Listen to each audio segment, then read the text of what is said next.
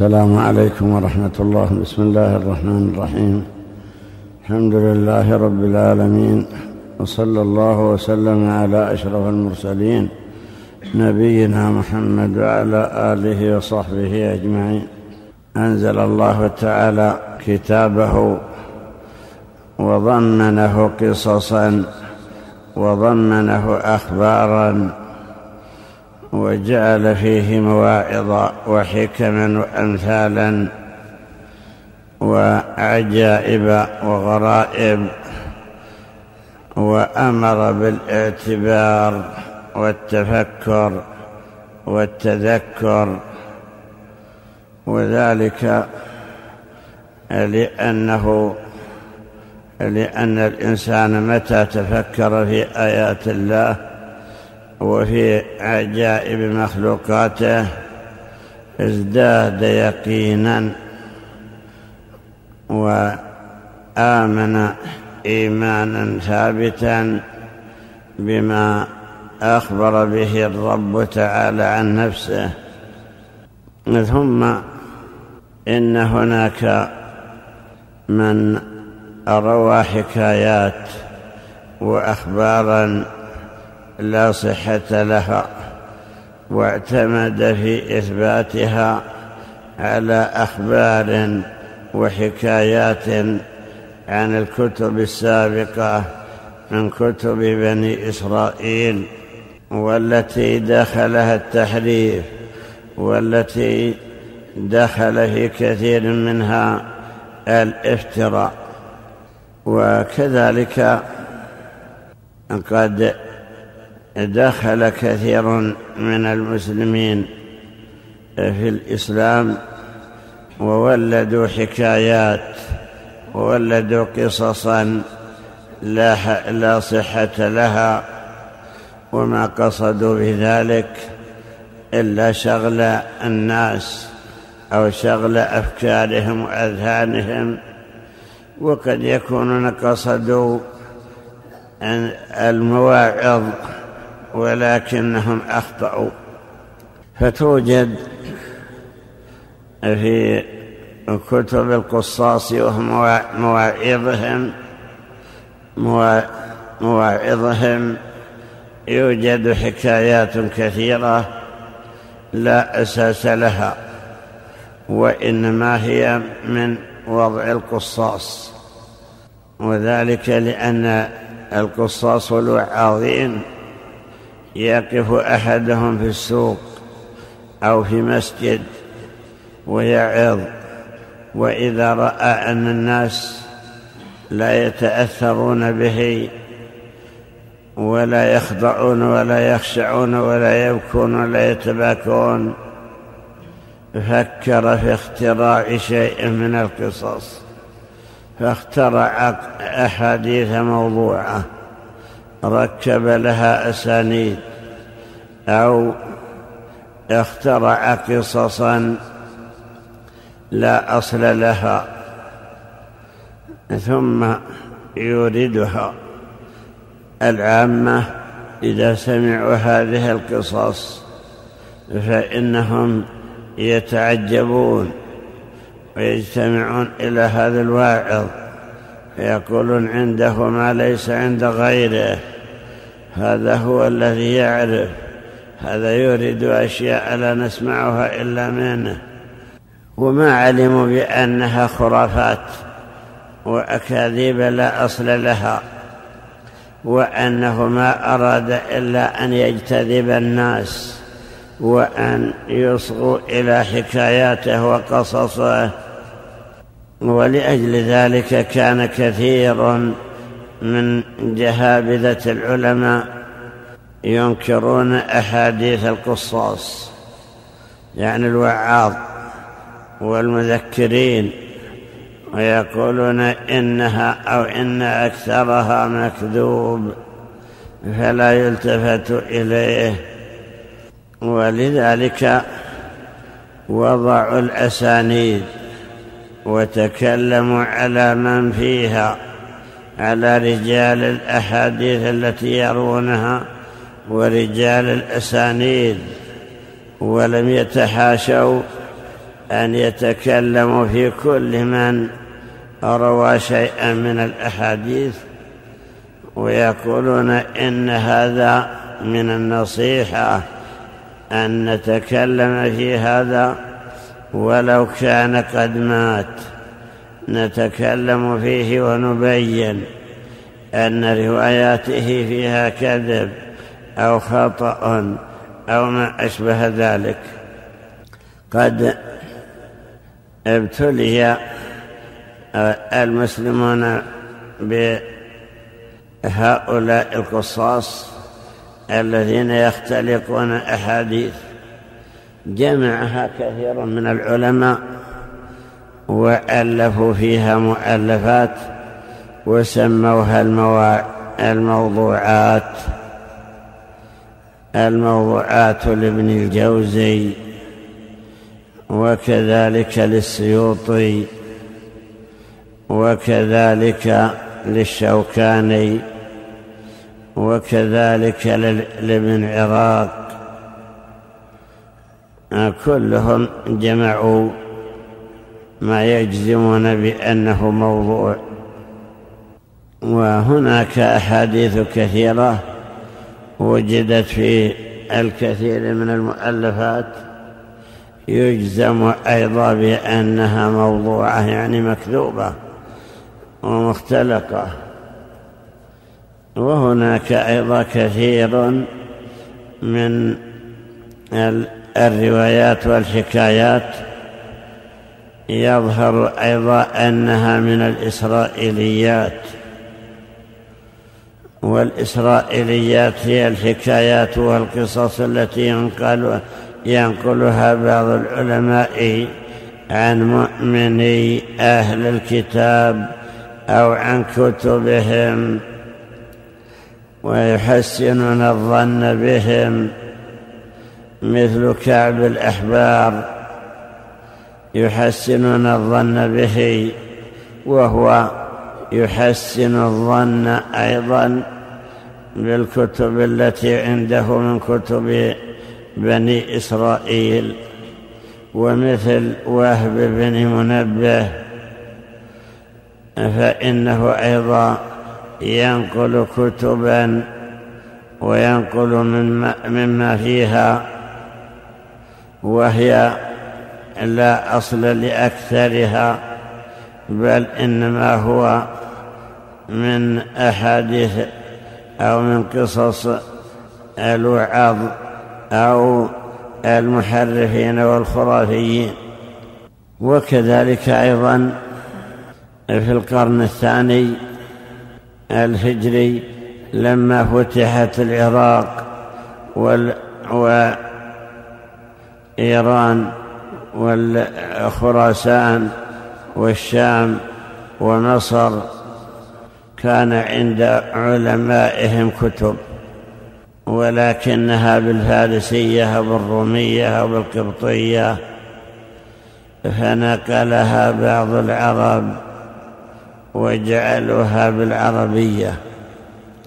وإذا فيها حكايات لا أصل لها. وخرافات موضوعة وضعها أولئك المخرفون. نقلها وتناقلها كثير من المسلمين وظنوا أن فيها مواعظ وأن فيها زواجر. وما علموا أنها شغل للأوقات وأنها شغل للأذهان بدون فائدة تعود على المستمعين. فلذلك ينهى كثير من العلماء عن الانشغال بها وبعضهم يرويها ككثير من المفسرين يروونها ويقولون نترك العهدة على النقالين. نرد عهدتها إلى نقالها. نسلم من المسؤولية إذا رويناها بهذه الأسانيد. ولا تبعة علينا. حيث أننا رويناها وقلنا ابحث أيها القارئ عن هؤلاء الرجال. الذين رويناها عنهم فهم أمامك ابحث عنهم فإذا كانوا ثقات فاقبل وإذا كانوا ضعافا أو كذابين فرد. وإن كان هذا قد يكون عذرا لهم ولكن الأولى أنهم ينبهون عليها. في كتابنا هذا ألفه أبو الشيخ الأصبهاني ولكنه عفى الله عنه حشد فيه هذه الحكايات الإسرائيلية وأورد فيها شيئا يقطع بأنه كذب لا أصل له. ومن ذلك ما مر بنا في الدرس الماضي ما يتعلق بقاف حيث ذكروا أن قاف جبل عظيم وأن ذلك الجبل فيه كذا من المياه ومن الأنهار ومن الأشجار وأن طوله كذا وأن ارتفاعه كذا وأن السماوات أو الأرضين أنها تثبت عليه أو أنه إذا تحرك اضطربت أو ما أشبه ذلك من تلك القصص الطويلة التي لا أساس لها ولا أصل لها. فيقولون روينا هذه القصص عن هؤلاء الذين رووها والعهدة على نقالها. الجواب أن نقول ليس كل من سمعها يعرف الأسانيد. الواجب أن الذين يسمعونها أن الذين كتبوها ينبهون على ما فيها من الأخطأ ويبينون أنها كذب أو يتكلمون على الأسانيد. أن في هذا الإسناد فلان كذاب أو فلان لا أصل لروايته أو أن مآلها أو أن مردها إلى الإسرائيليات أو ما أشبه ذلك. ولا يغتر بكثرة من يتناقلها من المفسرين الذين انخدعوا برواتها ولو كانوا من المشهورين مثل تفسير الثعلبي وتفسير البيضاوي ونحوهم وحتى من المحدثين كالبغوي وابن جرير نقول إن هؤلاء أحسن الظن أحسن الظن بمن رأوا بمن رواها ونقلوها بهذه الأسانيد. وكان عليهم أن يعرضوا عنها أو أن يبينوا غرابتها وضعفها وكذبها. وقد انتبه لذلك كثير من المفسرين الذين عرفوا صحة ما فيها أو كذبه. ومن أشهرهم ابن كثير العالم المشهور إسماعيل بن عمر رحمه الله تعالى أو عمر بن إسماعيل ابن كثير رحمه الله. وما ذاك إلا أنه رزقه الله العلم بالحديث والعلم بالرجال فانتبه لذلك. لما أتى على هذه هذا الحرف في سورة قاف ذكر أن كثيرا من المفسرين رووا فيها حكايات وأن تلك الحكايات لا أصل لها.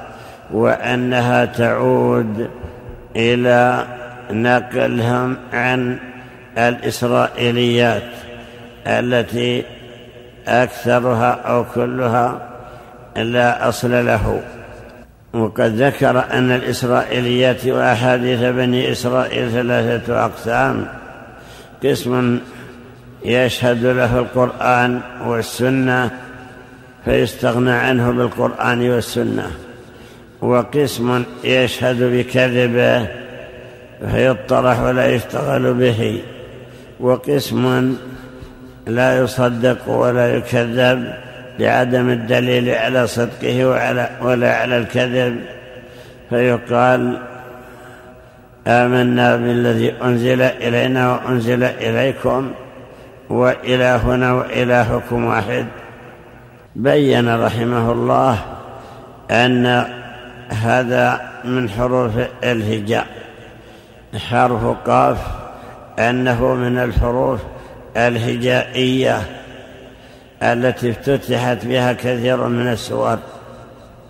افتتح الله ثلاث سور من القرآن بحرف واحد وهي نون وقاف وصاد واتفقوا على أن نون أو جمهورهم على أنها الحرف الهجائي وكذلك صاد. وكذلك افتتح ثمان سور بحرفين يعني مثل حاميم في الأحقاف والجاثية والدخان والزخرف وفصلت وغافر ومثل ياسين حرفين وطاسين النمل حرفين. افتتح الله ثمان هذه السور بهذين بحرفين واتفقوا على أنها من حروف الهجاء. ولم يقل أحد أنها تشير إلى كذا ولا إلى كذا بل جعلوها من سائر الحروف التي تفتتح بها أيضا هذه السور.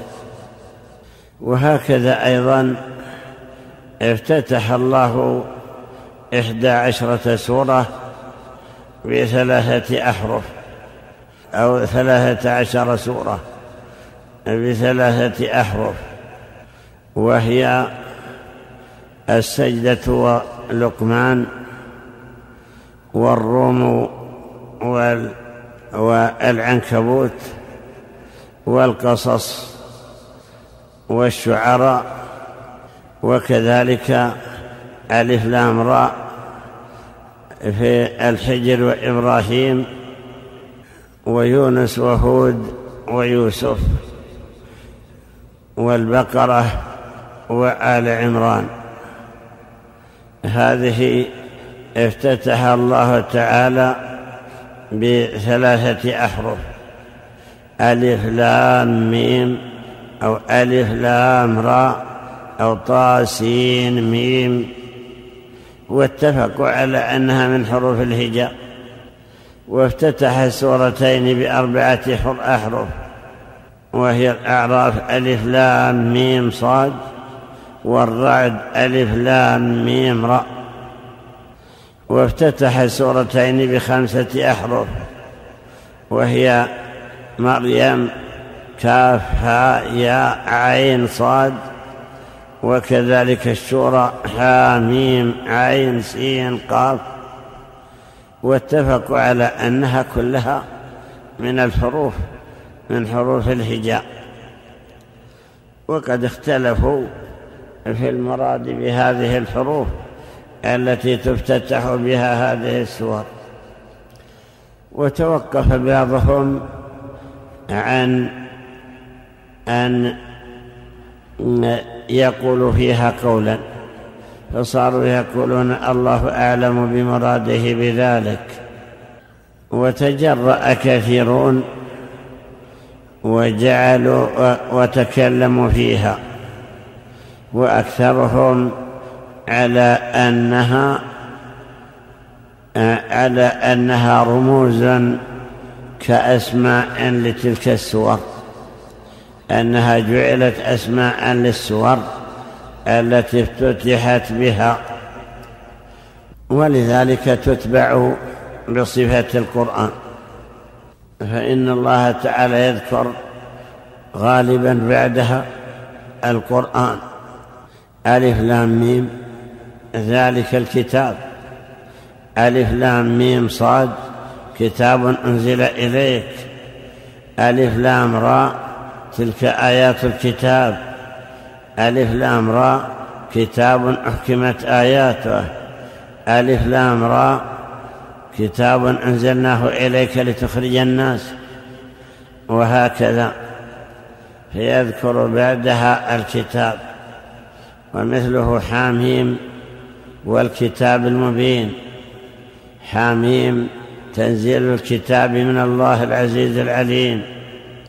فيدل على أنها أسماء للسور أو أنها أسماء للقرآن فتكون رموزا إلى أسماء تلك السور لتعرف بها ولتميز.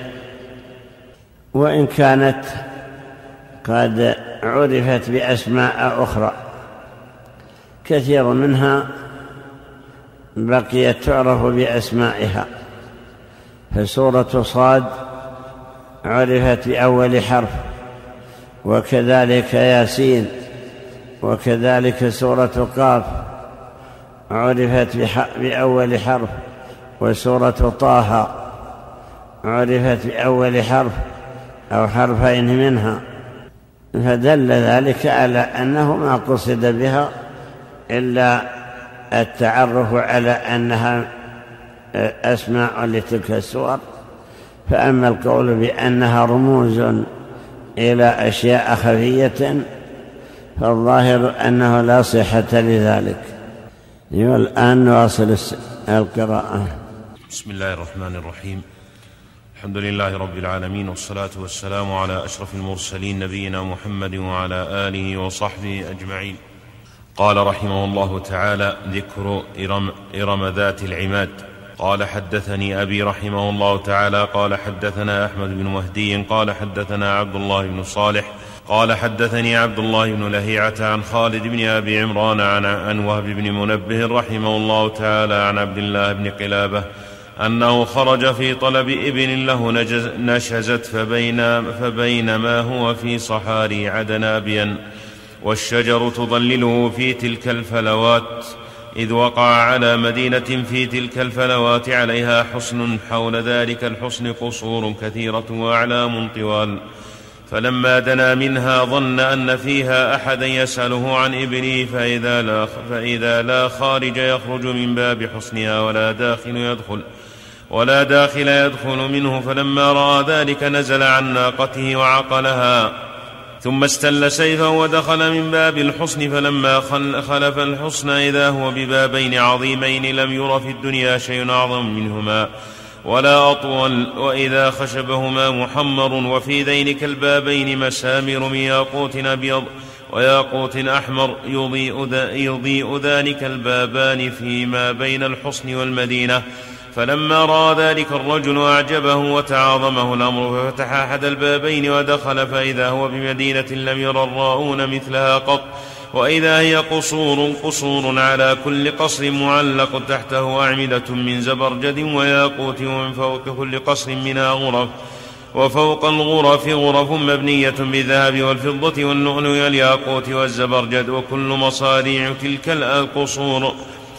وتلك الغرف مثل مثل مصار مصراعي باب المدينة من حجر. كلها مفصصة بالياقوت الأبيض والياقوت الأحمر متقابلة بعضها ببعض. ينور بعضها من بعض مفروشة كلها تلك القصور وتلك الغرف باللؤلؤ وبنادق من مسك وزعفران.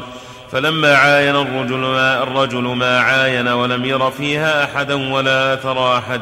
وإنما هو شيء مفروغ منه بناء لم يسكنه أحد ولم يرى أثرا لأحد من الناس إلا عصا حديدة أهال عصا حديدة أهالة أهاله ذلك وأفزعه.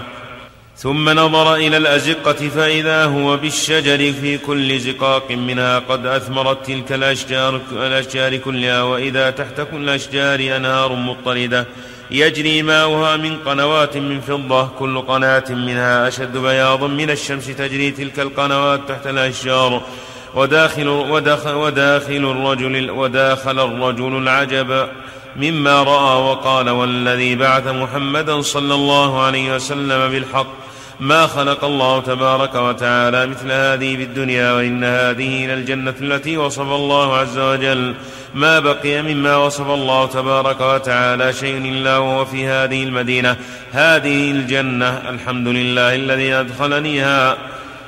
سائر على ذلك يؤامر نفسه ويتدبر رأيه إذ دعته نفسه أن يأخذ من لؤلؤها وياقوتها وزبرجدها ثم يخرج حتى يأتي بلاده ثم يرجع إليها ففعل فحمل معه من لؤلؤها ومن بنادق المسك والزعفران ولم يستطع أن يقلع من زبرجدها شيئا ولا من ياقوتها لأنها مثبتة في أبوابها وجدرانها وكان ذلك اللؤلؤ والبنادق من المسك والزعفران منثورا في تلك, في, تلك الغرف والقصور كلها فأخذ ما أراد وخرج إلى ناقته فحل عقلها رقبا ثم سار راجعا يقفو أثر ناقته حتى رجع إلى اليمن فأظهر ما كان معه فأعلم الناس أمره.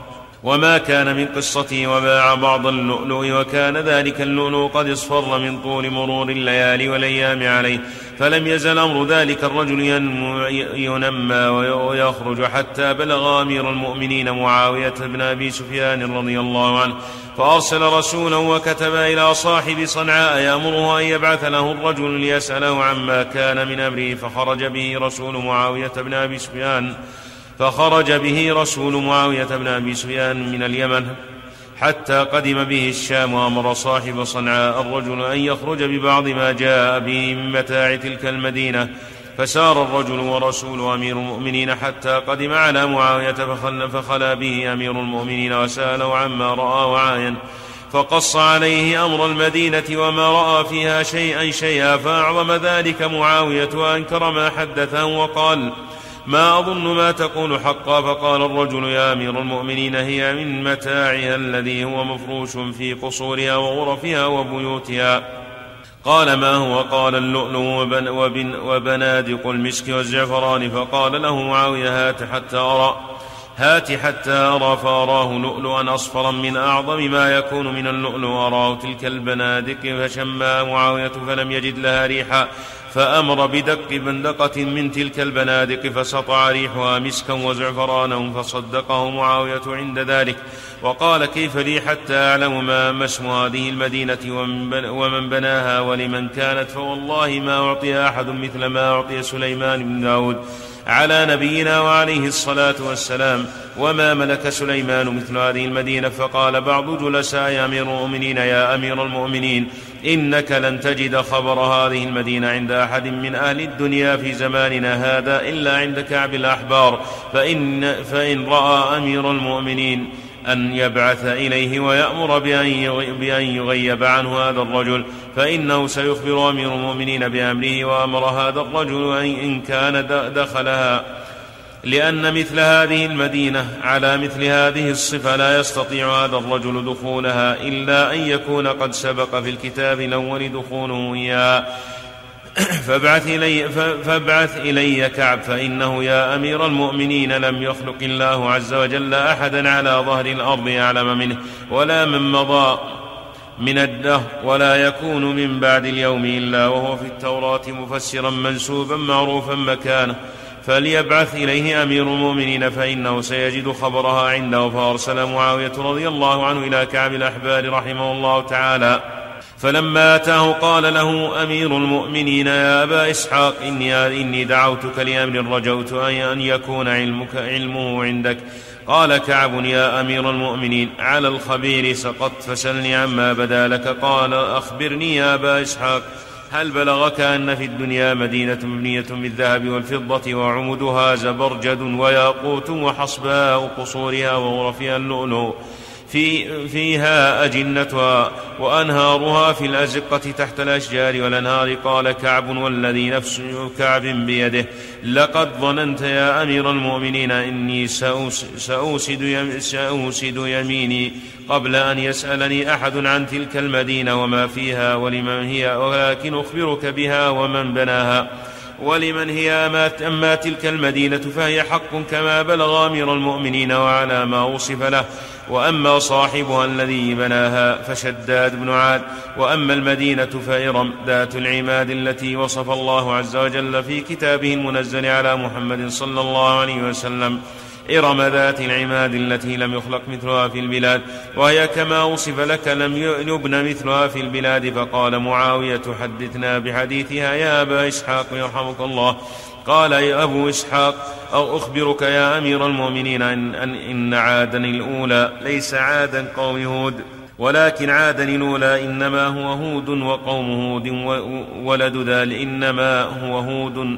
وقوم هود ولد ذلك فكان عاد له أبناء له ابنان فسمى أحدهما شديدا والآخر شدادا فهلك عاد فبغيا وتجبرا وملكا فقهرا كل البلاد واخذاها عنوة وقصرا حتى دان لهما جميع القبائل حتى لم يبق أحد من الناس في زمانهما إلا وهو في طاعتهما لا في مشرق الأرض ولا في مغربها وإنه لما لما صفى لهما ذلك وقر قرارهما مات شديد وبقي شداد فملك وحده ولم ينازعه أحد ودانت له الدنيا كلها باسرها فكان مولعا بقراءة الكتب الأولى الفانية وكلما مر فيه بذكر الجنة وما سمع مما فيها من البنيان واللؤلؤ والياقوت. دعته نفسه أن يقلد تلك الصفة في الدنيا عتوا على الله عز وجل وكبرا. فلما وقر ذلك في نفسه والذي يريد أمر بصنعه تلك المدينة إرم ذات العماد وأمر على صناع صنعها مئة قهرمان. مع كل قهرمان ألفا من الأمر وأمر على صنعها مئة قهرمان مع كل قهرمان مئة ألف من الأعوان. قال انطلقوا إلى أطيب فلاة في الأرض وأوسعها فاعملوا لي فيها مدينة من ذهب وفضة وياقوت وزبرجد ولؤلؤ. تحت كل تحت تلك المدينة تحت تلك المدينة أعمدة من زبرجد وعلى المدينة قصور ومن فوق ومن فوق القصور غرف ومن فوق الغرف غرف واغرسوا تحت القصور في أزقتها أصناف الثمار كلها وأجروا فيها الأنهار حتى يكون تحت الأشجار. فإني أسمع في الكتاب صفة الجنة فأنا أحب أن أجعل مثلها في الدنيا أتعجل سكناها. فقال له قهر قهارمته وكانوا مئة قهرمان تحت يد كل قهرمان منهم ألفا من الأعوان. ألف من الأعوان كيف لنا أن نقدر على ما وصفت لنا من الزبرجد والياقوت واللؤلؤ والذهب والفضة؟ تبني منه مدينة من المدائن كما وصفت لنا. متى نقدر على هذا الذهب كله وهذه الفضة؟ فقال لهم شداد ليس تعلموا أن ملك الدنيا كلها بيدي؟ قالوا بلى. قال فانطلقوا إلى كل شيء في الدنيا من معدن من معادن الزبرجد والياقوت أو بحر فيه لؤلؤ أو معدن ذهب معدن ذهب أو فضة. ووكلوا به من كل قوم رجلا يخرج لكم يخرج لكم ما كان في كل معدن من تلك البلاد ثم انطلقوا ثم انطلقوا فانظروا إلى ما كان في أيدي الناس من ذلك. فخذوه سوى ما يأتيكم به أصحاب المعادن. فإن معادن الدنيا أكثر من ذلك وما فيها مما لا تعلمون به أكثر وأعظم. وأعظم مما كلفتم من صنع من صنعة هذه المدينة. قال فقال فخرجوا من عندي فكتب من فكتب منه إلى كل ملك في الدنيا يأمره أن يجمع ما في بلاده من جوارها. ويحفر معادنها فانطلق أولئك القهارمة فبعثوا بكل كتاب إلى ملك من تلك الملوك وأخذ كل ملك ما يجد في, في يديه في ملكه عشر سنين حتى بعث إلى فعلة رمدات العماد. بما, بما, بما قبله مما سأله من الزبرجد والياقوت واللؤلؤ والذهب والفضة وأخذ القوم في طلبهم. في طلبهم له مواضع كل فكلما أرادوا وضعه لهم من البساتين من البساتين بساتين إرم ذات العماد وإجراء الأنهار وغرس الأشجار وحددوا على ما وصف لهم عشر سنين. فقال له معاوية يا أبا إسحاق وكم كان عدد تلك الملوك التي كانت إرم؟ قال كانت مائتين, مائتين وستين ملكا. قسمهما قسمها بينهم كل ملك منهم على حدة وما عليه من الخراج فقال, مع فقال له معاوية أتمم حديثك يا أبا إسحاق. قال فخرج عند ذلك الفعلة والقارمة فتبددوا في الصحارى. ليجدوا ما يوافقه فلم يجدوا ذلك حتى وقفوا على صحراء عظيمة. نقية من الجبال والتلال فإذا هم بعيون مضطردة فقالوا هذه صفة إرم التي أمرنا بها فعمدوا فأخذوا بقدر الذي أمرهم من العرض من العرض والطول. ثم جعلوا ذلك بحدود محدودة ثم عمدوا إلى مواضع الأزقة التي فيها الحدود. فأجروا فيها قنوات تلك الأنهار ثم وضعوا الأساس من الصخور من الصخور الجزع الجزع اليماني. وعبوا طين ذلك الأساس من مر ولبان ومحلب فلما فرغوا مما وضعوا من الأساس وأجروا القنوات وأرسلت, إليه وأرسلت إليهم الملوك الزبرجد والياقوت والذهب والفضة واللؤلؤ والجوار. كل ملك قد عمل ما كان في معدنه فمنهم من بعث بالعمد مفرغة مفرغ مفروغ منها. ومنهم من بعث بالذهب والفضة مفروغ منه مصنوعا فدفعوه إلى تلك القهارمة والوزراء فأقاموا فيها حتى فرغوا من بنائها وهي على تلك العمد وهي قصور من فوق القصور غرف ومن فوق الغرف غرف مبنية بالذهب والفضة والزبرجد والياقوت التي بعث بها الملوك. فقال معاوية يا أبا إسحاق والله إني لا أحسبهم قد أقاموا في بنائها زمانا من الدار. قال نعم يا أمير المؤمنين إني لا أجد مكتوبا في التوراة أنهم أقاموا في بنائها وما أجلهم الملوك في, في الذي أمرهم من حمل ما في, في الدنيا إليه من كل زبرجد وياقوت ولؤلؤ وذهب وفضة حتى فرغوا منها. أجده مكتوبا ثلاثمائة سنة. قال معاوية وكم كان عمر شداد بن عاد صاحبها؟ قال كان عمره تسعمائة سنة. قال معاوية يا أبا إسحاق لقد أخبرتنا عجبا فحدثنا. قال يا أمير المؤمنين إنما سماها الله تعالى إرم ذات العماد التي لم يخلق مثلها في البلاد التي لم يعمل, مثلها في البلاد الذي للذي فيها من الزبرجد والياقوت وليس في الدنيا مدينة بالزبرجد غيرها ولا ياقوت غيرها. فلذلك قال الله عز وجل إرم ذات العماد التي لم يخلق مثلها في البلاد. قال كعب يا أمير المؤمنين إنهم لما أتوا فأخبروا بفراغهم منها قال انطلقوا فجعلوا عليها حسنا وجعلوا حول الحسن ألف قصر عند كل قصر ألف, ألف علم. يكون في قصر من تلك القصور وزير من وزراء ويكون فوق كل علم منها ناطور. قالوا قال فجع فرجعوا فعملوا تلك القصور والأعلام والحصن. ثم أتوا فأخبروا بالفراغ مما أمرهم به. قال فأمر ألف وزير من أهل خاصته ومن يثق به أنه يتهيأ إلى أن إلى النقلة إلى إرم ذات العماد وأمر لتلك الأعلام برجال يسكنونها ويقيمون فيها ليلهم ونهارهم وأمر لهم بالعطاء والأرزاق والجهاز إلى تلك الأعلام. قال وأمر الملك من أراد من نسائه وخدمه بالجهاز إلى إرم ذات العماد فأقاموا في جهازهم إليها عشر سنين فسار الملك بمن أراد. وخلف من, من قومه في عدن أبيا والشجراء كثر مما والشجراء كثر مما سار فلما استقل وسار إليها ليسكنها وبلغها إلا مسيرة يوم وليلة. بعث الله عز وجل عليه وعلى من كان معه صيحة من السماء فأهلكتهم جميعا. ولم يبق منهم أحدا ولم يدخل إرم ذات العماد ولا من كان معه ولم يدخل إرم ذات العماد ولا من كان معه. ولم يقدر على أن يدخل أحد منهم حتى الساعة. فهذه صفة إرم ذات العماد يا أمير المؤمنين.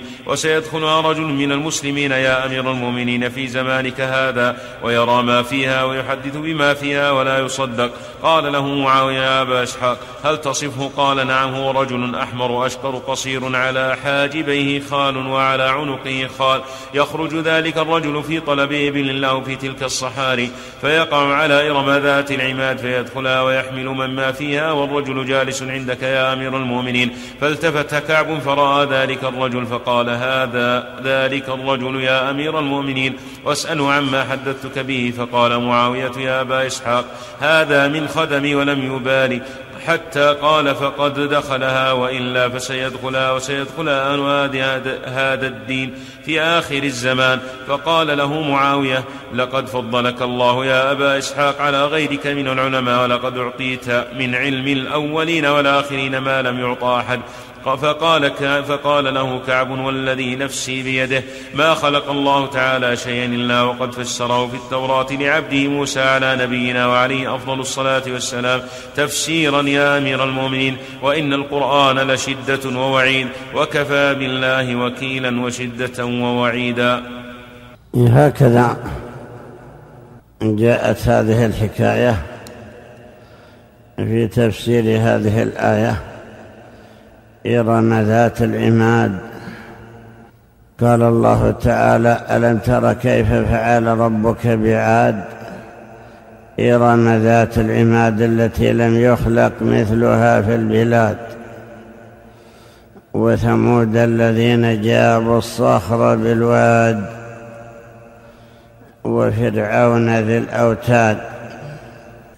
نرى أن هذه الحكاية اولا أصلها لم يشتهر قصة هذا الرجل الذي خرج يطلب إبله ودخل في صحراء وفي أرض ليس فيها أحد وعثر على هذه المدينة ولما عثر عليها دخلها لما وجدها لم يكن فيها أحد دخل بسيفه إلى آخر ما سمعنا من قصتها. يظهر أن هذه من سائر القصص التي يريدها القصاص وأنها ليست صحيحة وذلك لأنها لو كانت موجودة ما خفيت.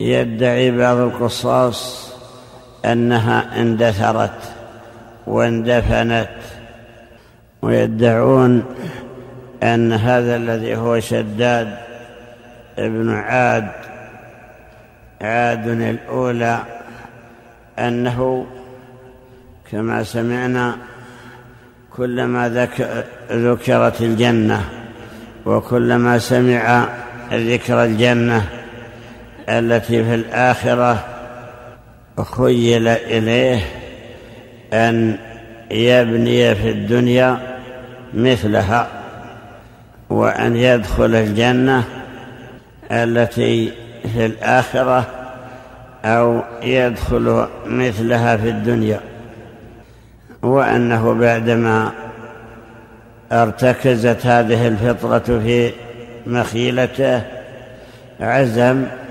على أن يبني له جنة واختار هذا المكان الذي هو مكان واسع والذي فيه مياه تطرد انهار وعزم على أن يبنيها بناء مشيدا وأرسل كما سمعنا من يجمع له ما عند الملوك من الذهب واللؤلؤ والزبرجد والمرجان وأنواع الجواهر وأنهم جمعوه وبنوا هذه الجنة وكان عنده عمال كثير قد يكونون كما يقال ألف أو ألوف من العمال قاموا في بنائها عشر سنين ثم تمت وجرت فيها الأنهار والأشجار والثمار والقصور والعلالي ونحوها. ولما توجه إليها عازما على أن يسكنها. جاءه ملك الموت ولم يسكنها وأضمحلت اندفنت دفنتها الرياح وكذلك أيضا أخفيت على الناس. هذا خلاصة هذه القصة. ويظهر أن هذا أيضا ليس بصحيح وأنه من جملة الأخبار التي ينقلونها عن كعب الأحبار وأنه لا صحة لهذه لهذه القصة. هذا الرجل الذي ذهب يطلب إبلة لا يعرف وكذلك أيضا لو كانت موجودة لدل عليها الناس ولا عرفت وكيف تختفي طوال هذه القرون ألوف السنين لا يعثر عليها أحد ولا يعرفها أحد وإنما جاءها هذا الرجل. ثم بعد ذلك خفيت ولا يدرى أين هي ولا يدرى ما حالها ولا متى حالها. ويكون كعب الأحبار هو الذي يعرف خبرها ويعرف متى بنيت ويعرف أيضا متى تدخل من الذي يدخلها. والظاهر أن هذا من أحاديث القصاص أو أنه من الإسرائيليات التي يرونها ويحشدون فيها حكايات لا أصل لها. الله تعالى ذكر أن عادا قد أوتوا قوة حتى تعجبهم قوتهم. قال الله تعالى فأما عاد فاستكبروا في الأرض يعني تكبروا وتجبروا وقالوا من أشد منا قوة. قال الله تعالى أولم يروا أن الله الذي خلقهم هو أشد منهم قوة. فقد أوتوا قوة ولكن لم يذكر أن من آثار قوتهم مثل هذه الجنة أو هذه المباني وما أشبهها ولكن أوتوا قوة. وكذلك في سورة الأعراف ذكر الله أنهم أعطوا بسطة في الأبدان في قول الله تعالى واذكروا إذ جعلكم خلفاء من بعد قوم نوح وزادكم في الخلق بسطة أي بسطة في الأجسام. والصحيح أن المراد القوة البدنية وأما أنهم خلقهم أكبر من خلق غيرهم فلا صحة لذلك. يوجد في بعض الحكايات أن الواحد منهم طوله خمسون ذراعا أو نحو ذلك ولكن الصحيح أن هذا لم يثبت بل إنهم بشر كسائر البشر وأنهم كنوع الإنسان. لا يمكن أن يكون طولهم متفوقا على طول غيرهم. وقد ذكر الله تعالى بعدهم عاد في ثمود وثمود الذين جابوا الصخر بالواد يعني الذين قطعوا الصخر بالواد يعني بالواد المعروف بالحجر. وقد رأينا ورأى أكثركم قصور ثمود التي في الحجر هو أنها ليست مرتفعة. إذا دخلها الإنسان وإذا يمد يده ويصل تصل يده سقفها. ولو كانوا خلقهم طويل لما كانت هذه هذا هذه مساكن لهم. ينحتون من تلك الجبال كما في هذه الآية جابوا الصخرة أي قطعوا الصخرة بالواد ويجعلون فيها مساكن يسكنونها ولا تزال تلك المساكن باقية. مع أنها قليلة.